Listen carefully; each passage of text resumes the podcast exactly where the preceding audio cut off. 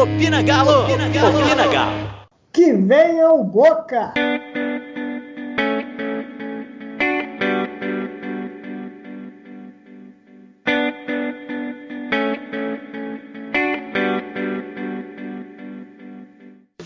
Fala pessoal, bom dia, boa tarde, boa noite. Eu sou Diego Calegari e está no ar o nosso Opina Galo. E hoje eu tô bem acompanhado como sempre, né? Malu Precioso, como estão as coisas? E aí, Dieguinho, uma semana que teve um, mistão de emoções, né? Acho que a gente pegou boca no sorteio da Libertadores, muita gente ficou feliz, muita gente ficou preocupada, e aí a gente pega o Remo, muita gente fica feliz pela vitória, preocupado com os desfalques, então assim, acho que o atleticano tá vivendo vários altos e baixos nesses últimos dias.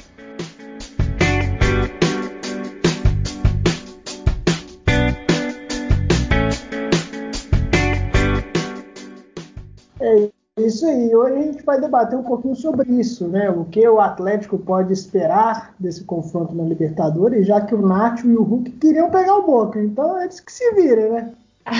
se eles pedirem, agora eles que ganham. É, além disso, a gente vai debater sim essa vitória contra o Remo. É, um primeiro tempo, muita gente gostou, um segundo tempo que muita gente se assustou. E o que esperar desse jogo na Ilha do Retiro, né, Malu? Amanhã, a gente está gravando no sábado, amanhã, 8h30 da noite, lá em Recife, Atlético Esporte. E vamos começar pelo começo, Malu. Esse sorteio te agradou? Ô, Dieguinho, falar que eu fiquei com mais receio do, do lado, né, da chave que a gente caiu do que o próprio Boca. A gente sabe que o Boca ele tá tendo problemas que a gente pode até falar que são parecidos com os nossos, né? É, eles estão trocando de elenco e tem uma série de jogadores saindo essa semana, né? Depois do sorteio, a gente ainda teve a notícia que o Tevez vai sair, né? Vai aposentar, se dedicar um pouco mais à família. O pessoal tá descontente com o treinador, o Boca não tá jogando o, o futebol que a gente sabe que o Boca joga. É, e ano passado também, ano passado não, né? Foi esse ano, tem que falar temporada passada. O, o próprio Cuca, né, com o Santos, bailou duas vezes em cima do Boca, então é, a gente tem motivos para ficar preocupado, né? A gente sabe da tradição dos argentinos na Libertadores, mas também tem motivos para ficar tranquilo. A gente tem um, um, grande elenco, como você mesmo disse, é, os nossos jogadores, né? O Hulk, o Nath, para eles eles falam, a entrevista deles deu para entender que eles não querem moleza, né? Eles queriam mesmo pegar o Boca. O, o que jogou muito tempo no River, então está acostumado a enfrentar o Boca, está acostumado a vencer o Boca, isso que é extremamente importante. E eu fiquei mais preocupada com o resto do chaveamento, né? Que a gente acabou ficando num chaveamento que a gente pode pegar um, um, River logo em sequência, que o River me preocupa um pouquinho mais do que o Boca. E aí, logo, se a gente passando do River, a gente pode pegar Palmeiras, São Paulo, assim, são times brasileiros mais difíceis e fazer uma final contra o Flamengo. Então eu acho que a gente ficou assim no lado da morte. Os favoritos, praticamente todos estão no lado do Atlético, né, no lado do chaveamento do Atlético. E vai ser complicado do nosso lado, mas eu acredito que a gente tenha time para levantar esse caneco também. Malu, muito se discutiu é, sobre a questão da campanha do primeiro lugar geral, né? Obviamente, questão de público não vai ter, porque nós estamos no meio de uma pandemia, não tem torcida no estádio. Mas é, se discutiu que o Atlético perdeu, entre aspas, essa força de jogar o último jogo em Belo Horizonte por conta do confronto ser contra o Boca. Você concorda com essa teoria? Não, eu, eu discordo totalmente dessa teoria, porque a gente sabe o quanto que é difícil pegar o Boca na bomboneira, né? Tem pouquíssimos, dá para contar nos dedos os times que conseguiram vencer o Boca lá. É claro que a nossa mística, que é a torcida, né, que a gente pode falar que a nossa Libertadores de 2013, ela foi carregada muito pela torcida, é, a gente não vai ter isso do nosso lado, mas o Boca também perde isso. Não é só o Atlético que está perdendo o torcedor, o Boca também está jogando sem torcida. Então eu acho que ficaria muito mais complicado. A gente sabe do histórico do Atlético fora de casa, é um péssimo histórico. Né? São os piores históricos de time fora de pegar um, os 13, 15 maiores times aí do país. É, o Atlético deve ter o pior ou um dos piores é, aproveitamentos fora de casa na história. E um dos melhores aproveitamentos dentro de casa. Então, eu acho que, que é muito inocente falar que esse primeiro lugar geral não faz diferença, porque se a gente não tivesse feito as nossas decisões dentro de casa em 2013, a gente não teria Libertadores até hoje. As nossas viradas históricas, nossos momentos históricos aconteceram em Belo Horizonte. Então, eu acho que, que sim, faz muita diferença e eu estou bem feliz de ter, ter conquistado esse privilégio, né, de, de enfrentar. Claro que eu preferia que o primeiro lugar pegasse o pior, o pior segundo lugar, como foi em 2013, né? Dois, até, até a última vez que o Atlético jogou a Libertadores era assim: o primeiro lugar geral pegava o, o, último classificado, e aí o segundo pegava o penúltimo, nessa ordem. Agora que começou o sorteio, né, recentemente. Eu preferia desse jeito, né, para a gente pegar o pior time, mas o sorteio não facilitou a nossa vida, não. Mesmo assim, é, o trunfo que a gente tem é decidir em casa, a gente não pode jogar isso fora, não. Pô, concordo com você. É uma questão também. Você teme mais essa reformulação, ou seja, o Boca Juniors se fortalecer nessa janela, ou os desfalques que o Atlético terá, provavelmente, né, por conta dessa palhaçada que é a Copa América, que vai ter, vai ter, tem as eliminatórias no meio aí também, a gente não vai entrar nesse mérito, mas ao que tudo indica, muitos jogadores do Atlético, pelo menos os jogadores que, como Savarino, como Alan Franco, como o próprio é, pode ser o, o Arana também, eles serão desfalques. Não sei se nas duas partidas das oitavas, agora eu esqueci. Mas o que te preocupa mais? A gente perder força ou o Boca ganhar força? Olha, eu acho que é, é um, um combinado, né? É, a gente diminuir nosso poder e o Boca aumentar o poder dele são duas coisas que, que acabam desbalanceando essa, esse confronto, né? E o técnico lá, ele tá assim, nos momentos, é Miguel Angel Rojo, não, não sei como é que fala, é, ele tá assim, na, nas, nas vias de sair, a torcida tá muito insatisfeita com ele, ele não tá alcançado os resultados que a torcida tá querendo, e então pode ser que ele saia, e aí a gente fica dependendo de quem vem, né? Porque se vem um cara completamente é, lúcido das ideias, né, que vai transformar, vai voltar com o Boca no patamar que a gente sabe que o Boca tem, complica para a gente.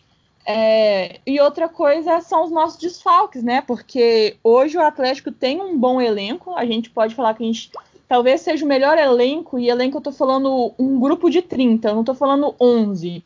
Então, o melhor grupo de 30 que o Atlético já teve nos últimos anos, talvez até na história, mas a gente está jogando, a gente está falando aí, a gente está falando de um ou dois desfalques, a gente está falando de sete, nove desfalques.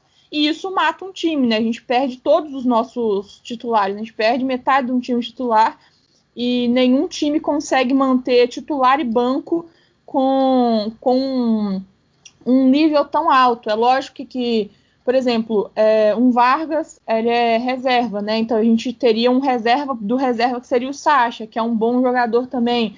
Vai um Arana, a gente fica com o Dodô, que é um bom jogador também. Um, um ou outro jogar, tudo bem. Agora, se todos têm que jogar, igual no último jogo teve que jogar o Johan, é, a gente fica um pouquinho assim preocupado porque o nível técnico cai um pouco principalmente contra o Boca Juniors. Contra o Remo é uma coisa, contra o Boca Juniors na Libertadores é outra. Então, eu me preocupo bastante com os nossos desfalques e o que é deles, deixa eles virem, sabe? É, é aquele negócio. Todo mundo fala, né? Time que quer ser campeão não pode escolher o adversário. Então, se eles tiverem que se reforçar, se eles tiverem que trocar de técnico, enfim, o que é que eles tiverem que fazer, é esse time que a gente vai ter que ganhar deles me preocupa, acho que mais o nosso lado, né? Porque o nosso lado, a gente, em teoria, a gente pode controlar, que é o, os que são os desfalques. Malu, já que você falou em Johan, falou em Remo, vamos falar da Copa do Brasil? Bora, bora falar. Então, na quarta-feira, 7 horas da noite, o Atlético jogou contra o, o Remo. Foi quarta ou foi terça? Agora eu esqueci. Um desses dois.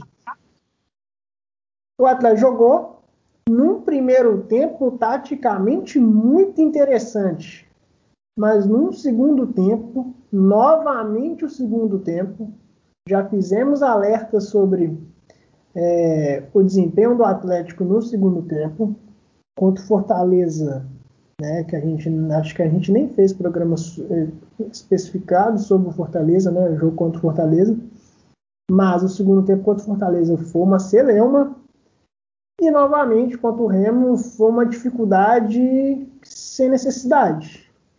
O time se desgastou, estava muito quente aparentemente, né? E assim, uhum. o que você viu do jogo, Malu? Cara, o, o jogo contra o Remo foi um, um, reflexo do time do jogo contra o Fortaleza. Foi praticamente o mesmo jogo. Um primeiro tempo muito forte.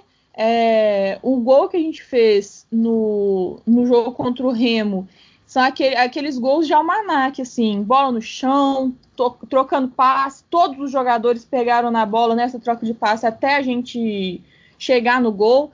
Então, eu acho que os primeiros tempos, eles não me preocupam, porque o Galo tá jogando sim com uma intensidade muito boa. Eles até comentaram, não sei onde vocês estavam vendo a transmissão, mas na transmissão que eu estava assistindo, os caras até comentaram assim, os dois times, eles estão jogando com muita força, com muito vigor. Pode ser que no segundo tempo se caia. E dito e feito, é, pode ser por causa do, do, do, da temperatura, pode ser o fator fora de casa, enfim. A gente já ouviu algumas desculpas no jogo contra o Fortaleza e outras desculpas foram fabricadas nesse jogo contra o Remo para um segundo tempo muito abaixo. E aí, quando a gente pega um time minimamente organizado, como é o Fortaleza, o. Esqueci o nome do treinador deles lá. Um, um bom treinador está mostrando um bom trabalho em pouco tempo de jogo, engoliu o time do Atlético no segundo tempo, só deu Fortaleza. E nesse jogo contra o Remo, o Remo não tem esse potencial que o, que o nem o treinador nem o time do Fortaleza tinham, e acabou que a gente não, não sofreu muito com isso. Então, a, a vitória pode ter mascarado para algumas pessoas um péssimo segundo tempo que o Atlético fez, mas o jogo foi igualzinho ao jogo contra o Fortaleza que a gente sofreu a virada.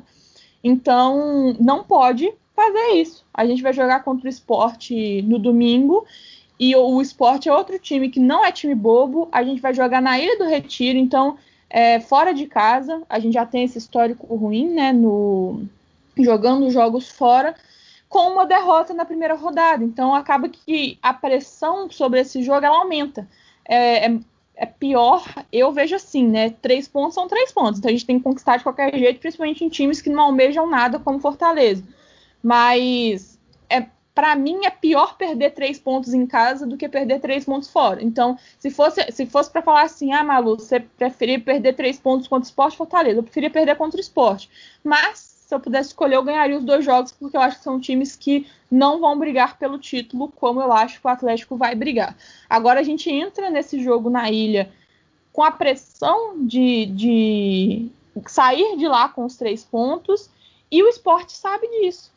Então a gente vai, eles vão, talvez eles abram o jogo de um jeito que a gente não consiga implantar esse esse jogo do que a gente está fazendo no primeiro tempo, que é um jogo diferente do, do que o São Paulo, né, estava acostumado a fazer. O, o São Paulo era muito propositivo, um futebol muito propositivo. Já o Cuca é um futebol um pouquinho mais reativo. Então ele dá a bola para o adversário, para o adversário jogar. Só que se o adversário souber jogar a bola, a gente já perdeu o jogo. Então é, é isso que a gente precisa corrigir no, no esquema do Cuca para a gente conseguir fazer uma pontuação aí suficiente para a gente levantar a taça. Eu acho que na Copa do Brasil, talvez esses 2 a 0 tenham sido suficiente. A gente possa talvez fazer um rodízio né, aqui no, no Mineirão, deixar alguns jogadores no banco, para se o bicho pegar, né? Tipo, vai que o Remo abre 1 a 0 e aí a gente tem que dar uma, uma corrida atrás para poder pelo menos empatar esse joguinho para não deixar eles gostarem do jogo. Mas em Libertadores, em Brasileirão, que é tiro longo, eu não contaria com a mesma sorte. Isso aí. É, só queria pontuar algumas coisas. A gente vai resumir o jogo do Atlético no, no primeiro tempo. Porque foi o primeiro tempo o Atlético jogou. Segundo tempo não houve jogo segundo tempo foi, tirando o Marrone e a sua incapacidade de finalizar, o jogo não aconteceu. O primeiro tempo muito forte do Mariano, do Nacho, do Dodô e também do Hulk. É, só queria destacar negativamente o Sacha, porque as últimas, os últimos jogos do Sacha ele não tem contribuído como contribuiu ano passado. É, eu acho que o Atlético vai necessitar muito, se especula, e eu vou entrar numa outra seara, que é uma negociação do Vargas com o futebol árabe. Não sei até que ponto isso vinga, até que ponto isso é só uma jogada, não sei. Mas é o nosso vice-artilheiro no ano, Vargas, só perde por Hulk. É um jogador útil, tem sido o primeiro reserva, né? Principalmente agora que se não se renovou o contrato do Diego Tardelli. E o Sacha, que vem tendo mais sequência, vai ter mais sequência agora em diante, quando entrou não correspondeu. Então, assim, acho que, voltando naquele, no assunto contra o Boca, é, nossos desfalques, eles têm que ser aportados com visão de mercado, com, sei lá, alguém na base que despontar, alguma coisa desse tipo.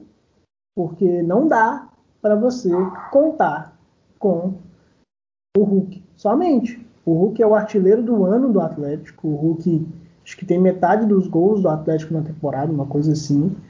Mas o Hulk não joga sozinho. O Hulk não vai definir todos os jogos do campeonato. Vai precisar de alguém para dividir no mínimo 20% desses gols. O Atlético hoje não tem esse jogador. O Vargas, que é o vice-artilheiro, acho que ele tem menos da metade dos gols do Hulk no ano. Tudo bem, joga menos, mas são menos da metade dos gols do Hulk. E o primeiro reserva hoje é o Sacha. E o Sacha tem um gol no ano. E já se passaram quase ou mais de 20 jogos. Então, assim, é, há de se observar a necessidade de se reforçar, principalmente no setor ofensivo. A gente não sabe quanto tempo vai durar essa vaga no Atlético se especula muito a negociação dele, né? Já teve especulação do Vila Real, já teve especulação para os Estados Unidos, para voltar para os Estados Unidos, né? Então, assim, é, é o Atlético observar isso também. Por outro lado, Malu, você citou o jogo na Ilha do Retiro. É, o Atlético vem bem jogando lá, sabia? Ah, isso seria uma novidade. Pra... Seria uma novidade o Atlético com histórico positivo jogando fora de casa. Contra o esporte, o, até o nosso glorioso Jair, que agora é um homem casado, você ficou sabendo disso, Malu? Pois é, né? Novidades. Coisas que só acontecem com o Atlético. Bom, momento ego aqui do, do, do podcast Shopping Legal. agora tem que. Agora o, o nosso glorioso Jair não é mais né? Como diz um camarada lá no Twitter. Né? e assim, é, ele foi, o Arana também, acho que foi o Arana que fez um gol lá também. Então, assim, os últimos jogos na Ilha do Retiro, o Atlético foi bem. Vamos ver se vão, vai manter isso aí, né? Agora, Malu, é, sobre Cuca. Você que é uma fã, um admirador do trabalho de senhor Alex Stivel. Alex Steele, olha só que nome maravilhoso. O que dizer desse homem que, olha, disse que em 10 dias estava.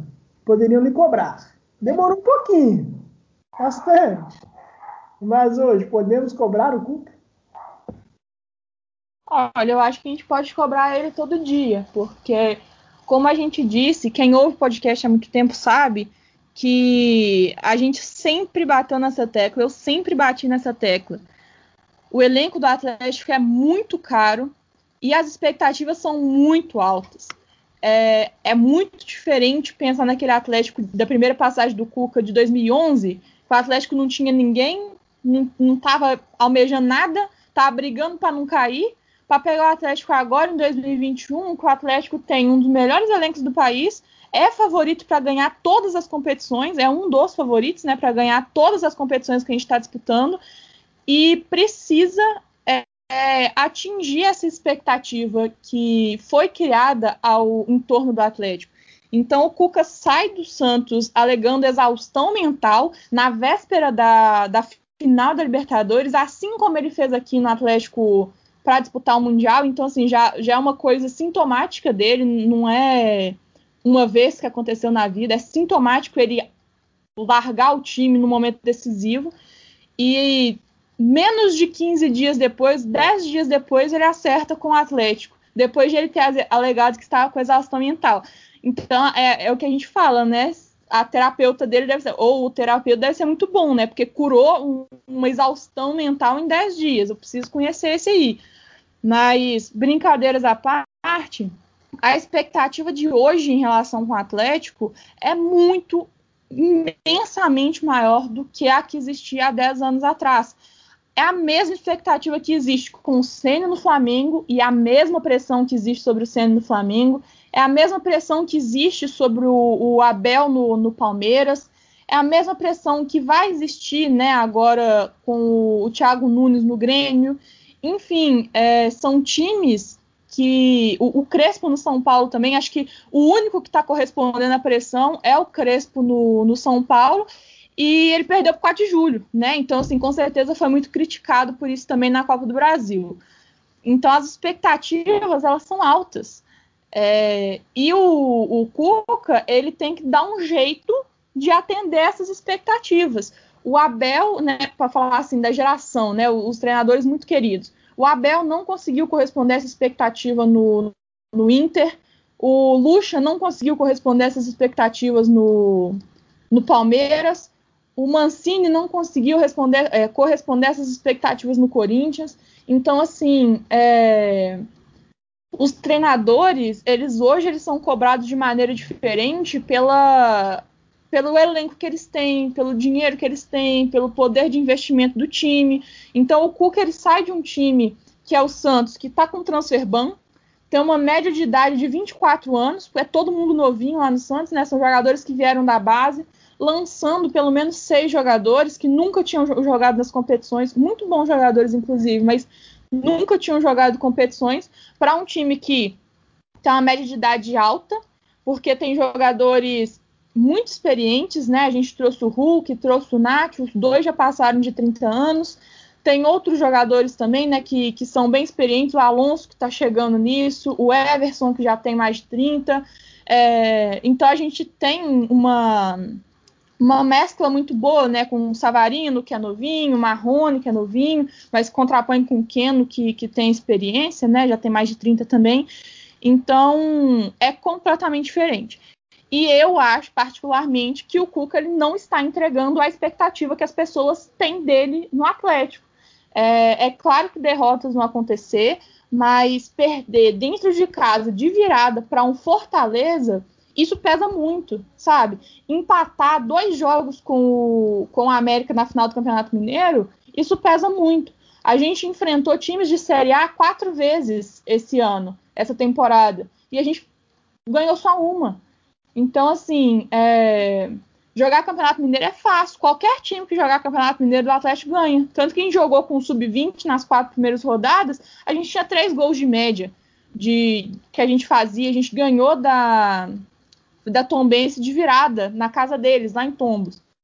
É, qualquer time do Atlético ganharia esse Campeonato Mineiro, porque o Campeonato Mineiro é muito fraco. O que surpreende é a gente ter ganhado o Campeonato Mineiro com o regulamento debaixo do braço. E aí a gente toma essa virada para o Fortaleza, né? Que era o outro time de Série A, o Remo também no, o Remo acho que tá na Série B, né? E, e isso preocupa, isso preocupa pela sequência, isso preocupa pelo jeito de jogar. O início dele foi muito ruim, muito ruim mesmo. O time dependia muito de chutão. A gente chegou até uma média de um cruzamento por minuto dentro do Atlético, que é inadmissível para qualquer treinador. Não é ele, não. Qualquer treinador que viesse aqui fizesse um cruzamento por minuto em jogos contra Boa Esporte, Deportivo Laguaira, todo mundo ia cair matando. Mas aí ele não pode falar, porque ele ganhou a Libertadores com o Atlético. E aí a gente não pode cobrar dele porque ele ganhou a Libertadores com o Atlético. E aí a gente não pode falar mal dele porque ele ganhou a Libertadores com o Atlético. Então, um título que ele ganhou há quase 10 anos atrás chancela ele errar muito mais vezes do que qualquer outro treinador, e isso está errado. A gente tem que avaliar o trabalho do Cuca pelo trabalho que o Cuca está fazendo em 2021. E é um trabalho ruim, sim. Não tem como a gente falar que é um trabalho perfeito, que é um trabalho excelente, porque não é. É um trabalho que é suficiente, está sendo, mas não vai ser suficiente daqui para frente. O Atlético caiu num grupo da Libertadores que era um grupo fraco, foi. E fez a obrigação? Fez. Era obrigação do Atlético classificar em primeiro lugar daquele grupo. E ainda bem que a gente pegou um vacilo do Palmeiras e a gente pegou o primeiro lugar geral. Então, era obrigação do Atlético fazer isso? Talvez. Talvez fosse o grupo mais fácil de todos os brasileiros. E alguns o, o Santos ficou para trás ainda. É, não foram todos os brasileiros que, que classificaram. Então, eu considero hoje o time do Atlético suficiente para o que a gente enfrentou até aqui. Daqui para frente, que tem Boca. É, a gente está falando do jogo contra o esporte agora no domingo, mas na semana que vem já tem o São Paulo. A gente vai fazer uma volta contra o Remo na terceira fase da, da Copa do Brasil, mas a próxima já começa as oitavas, já afunila um pouquinho mais o, a competição. Então, eu acredito que o Atlético tenha muito mais potencial do que está apresentando hoje. A palavra para mim é suficiente. Então, a gente precisa dar um, um, um up nisso aí. Time para isso a gente tem, é, financeiro para isso a gente tem. Ele falou que precisa de mais jogador. O Fala Galo, o Fred Augusto, o Bica Galo. O pessoal tá falando que vai chegar mais jogador. Então, já trouxe o Tietchan que ele pediu já vai trazer mais zagueiro, que a gente sabe que a gente precisa. Ele pediu um atacante e tá todo mundo vendo aí nós correndo atrás do Marinho. Então as coisas que ele tá pedindo estão sendo feitas, a gente precisa ver futebol. Agora a gente precisa ver o futebol que ele tá jogando no primeiro tempo, ele tem que jogar 90 minutos, porque o primeiro tempo do Atlético tá muito bom. Agora, primeiro tempo não ganha jogo, 90 minutos que ganha jogo. Então a gente tem que lutar por esse placar até o final, porque aí a gente vai ter um, um, um time mais coerente que realmente tem cara de campeão, né? Sensacional, Maru. Bom, gente, não tem mais nada para falar. Ela já resumiu todo o sentimento do torcedor lúcido do Atlético. É, insistência em Tietê.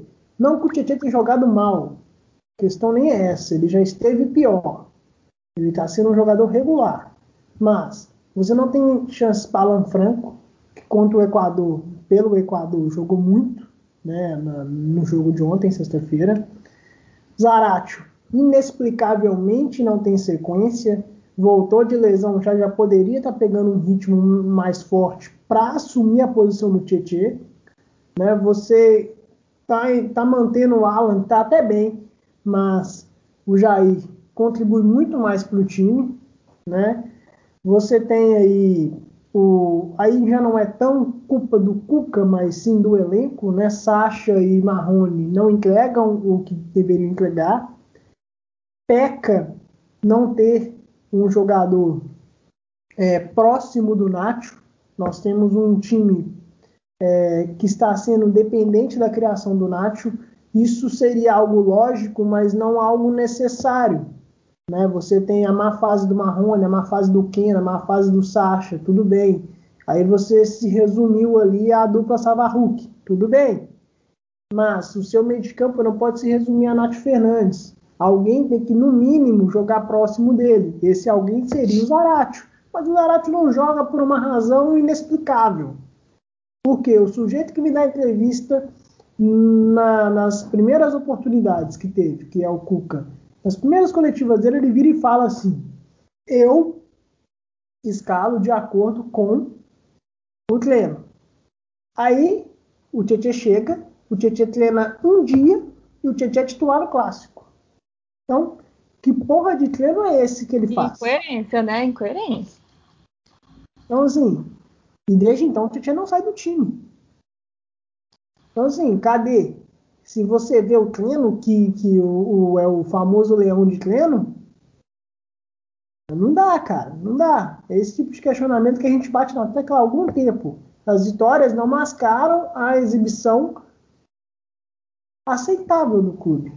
E isso não é bom, porque, como você já destacou, a gente não teve adversários que causassem dano ao Atlético os que, o que tivemos, olha o que o Pikachu fez, gente. o Pikachu. Não é o Tevez, não é o Fred, não é o Gabigol, não é, é o Pikachu. Então, assim. é... Ai, dá até vontade de rir de ódio. Rir de ódio. Então, assim, é, vamos tomar cuidado com, com isso. Eu acho que nós temos que respeitar o trabalho, igual a gente já, já ponderou aqui, que o primeiro tempo foi muito bom. Jogadores criticados como o Mariano jogou muito bem, mas o coletivo do Atlético precisa ser mais homogêneo. Não dá para você esperar que o Nacho vá achar um passe para o Johan toda hora. Não dá para você esperar que o Hulk vai dar uma arrancada de quase 100 metros e vai ficar olhando para o lado esperando o Nath chegar para concluir. Não dá. Isso não acontece toda hora. Então você precisa de um jogo coletivo forte, que outras peças chegam e uma hora ou outra, por exemplo, Natan, Johan, Marrone, Keno, esses jogadores que, que, que é o que tem no elenco, contribuem. Você não pode ficar refém de individualismo sempre. Óbvio que o time é montado focando no Nath, no Hulk, tudo bem. É óbvio. Mas precisamos de um jogo coletivo mais forte, algo mais homogêneo. A defesa melhorou? Melhorou. O Atlético tomando muito menos gol do que tomou ano passado, que tomou na sua história, provavelmente, com o próprio, Hulk, com o próprio Cuca.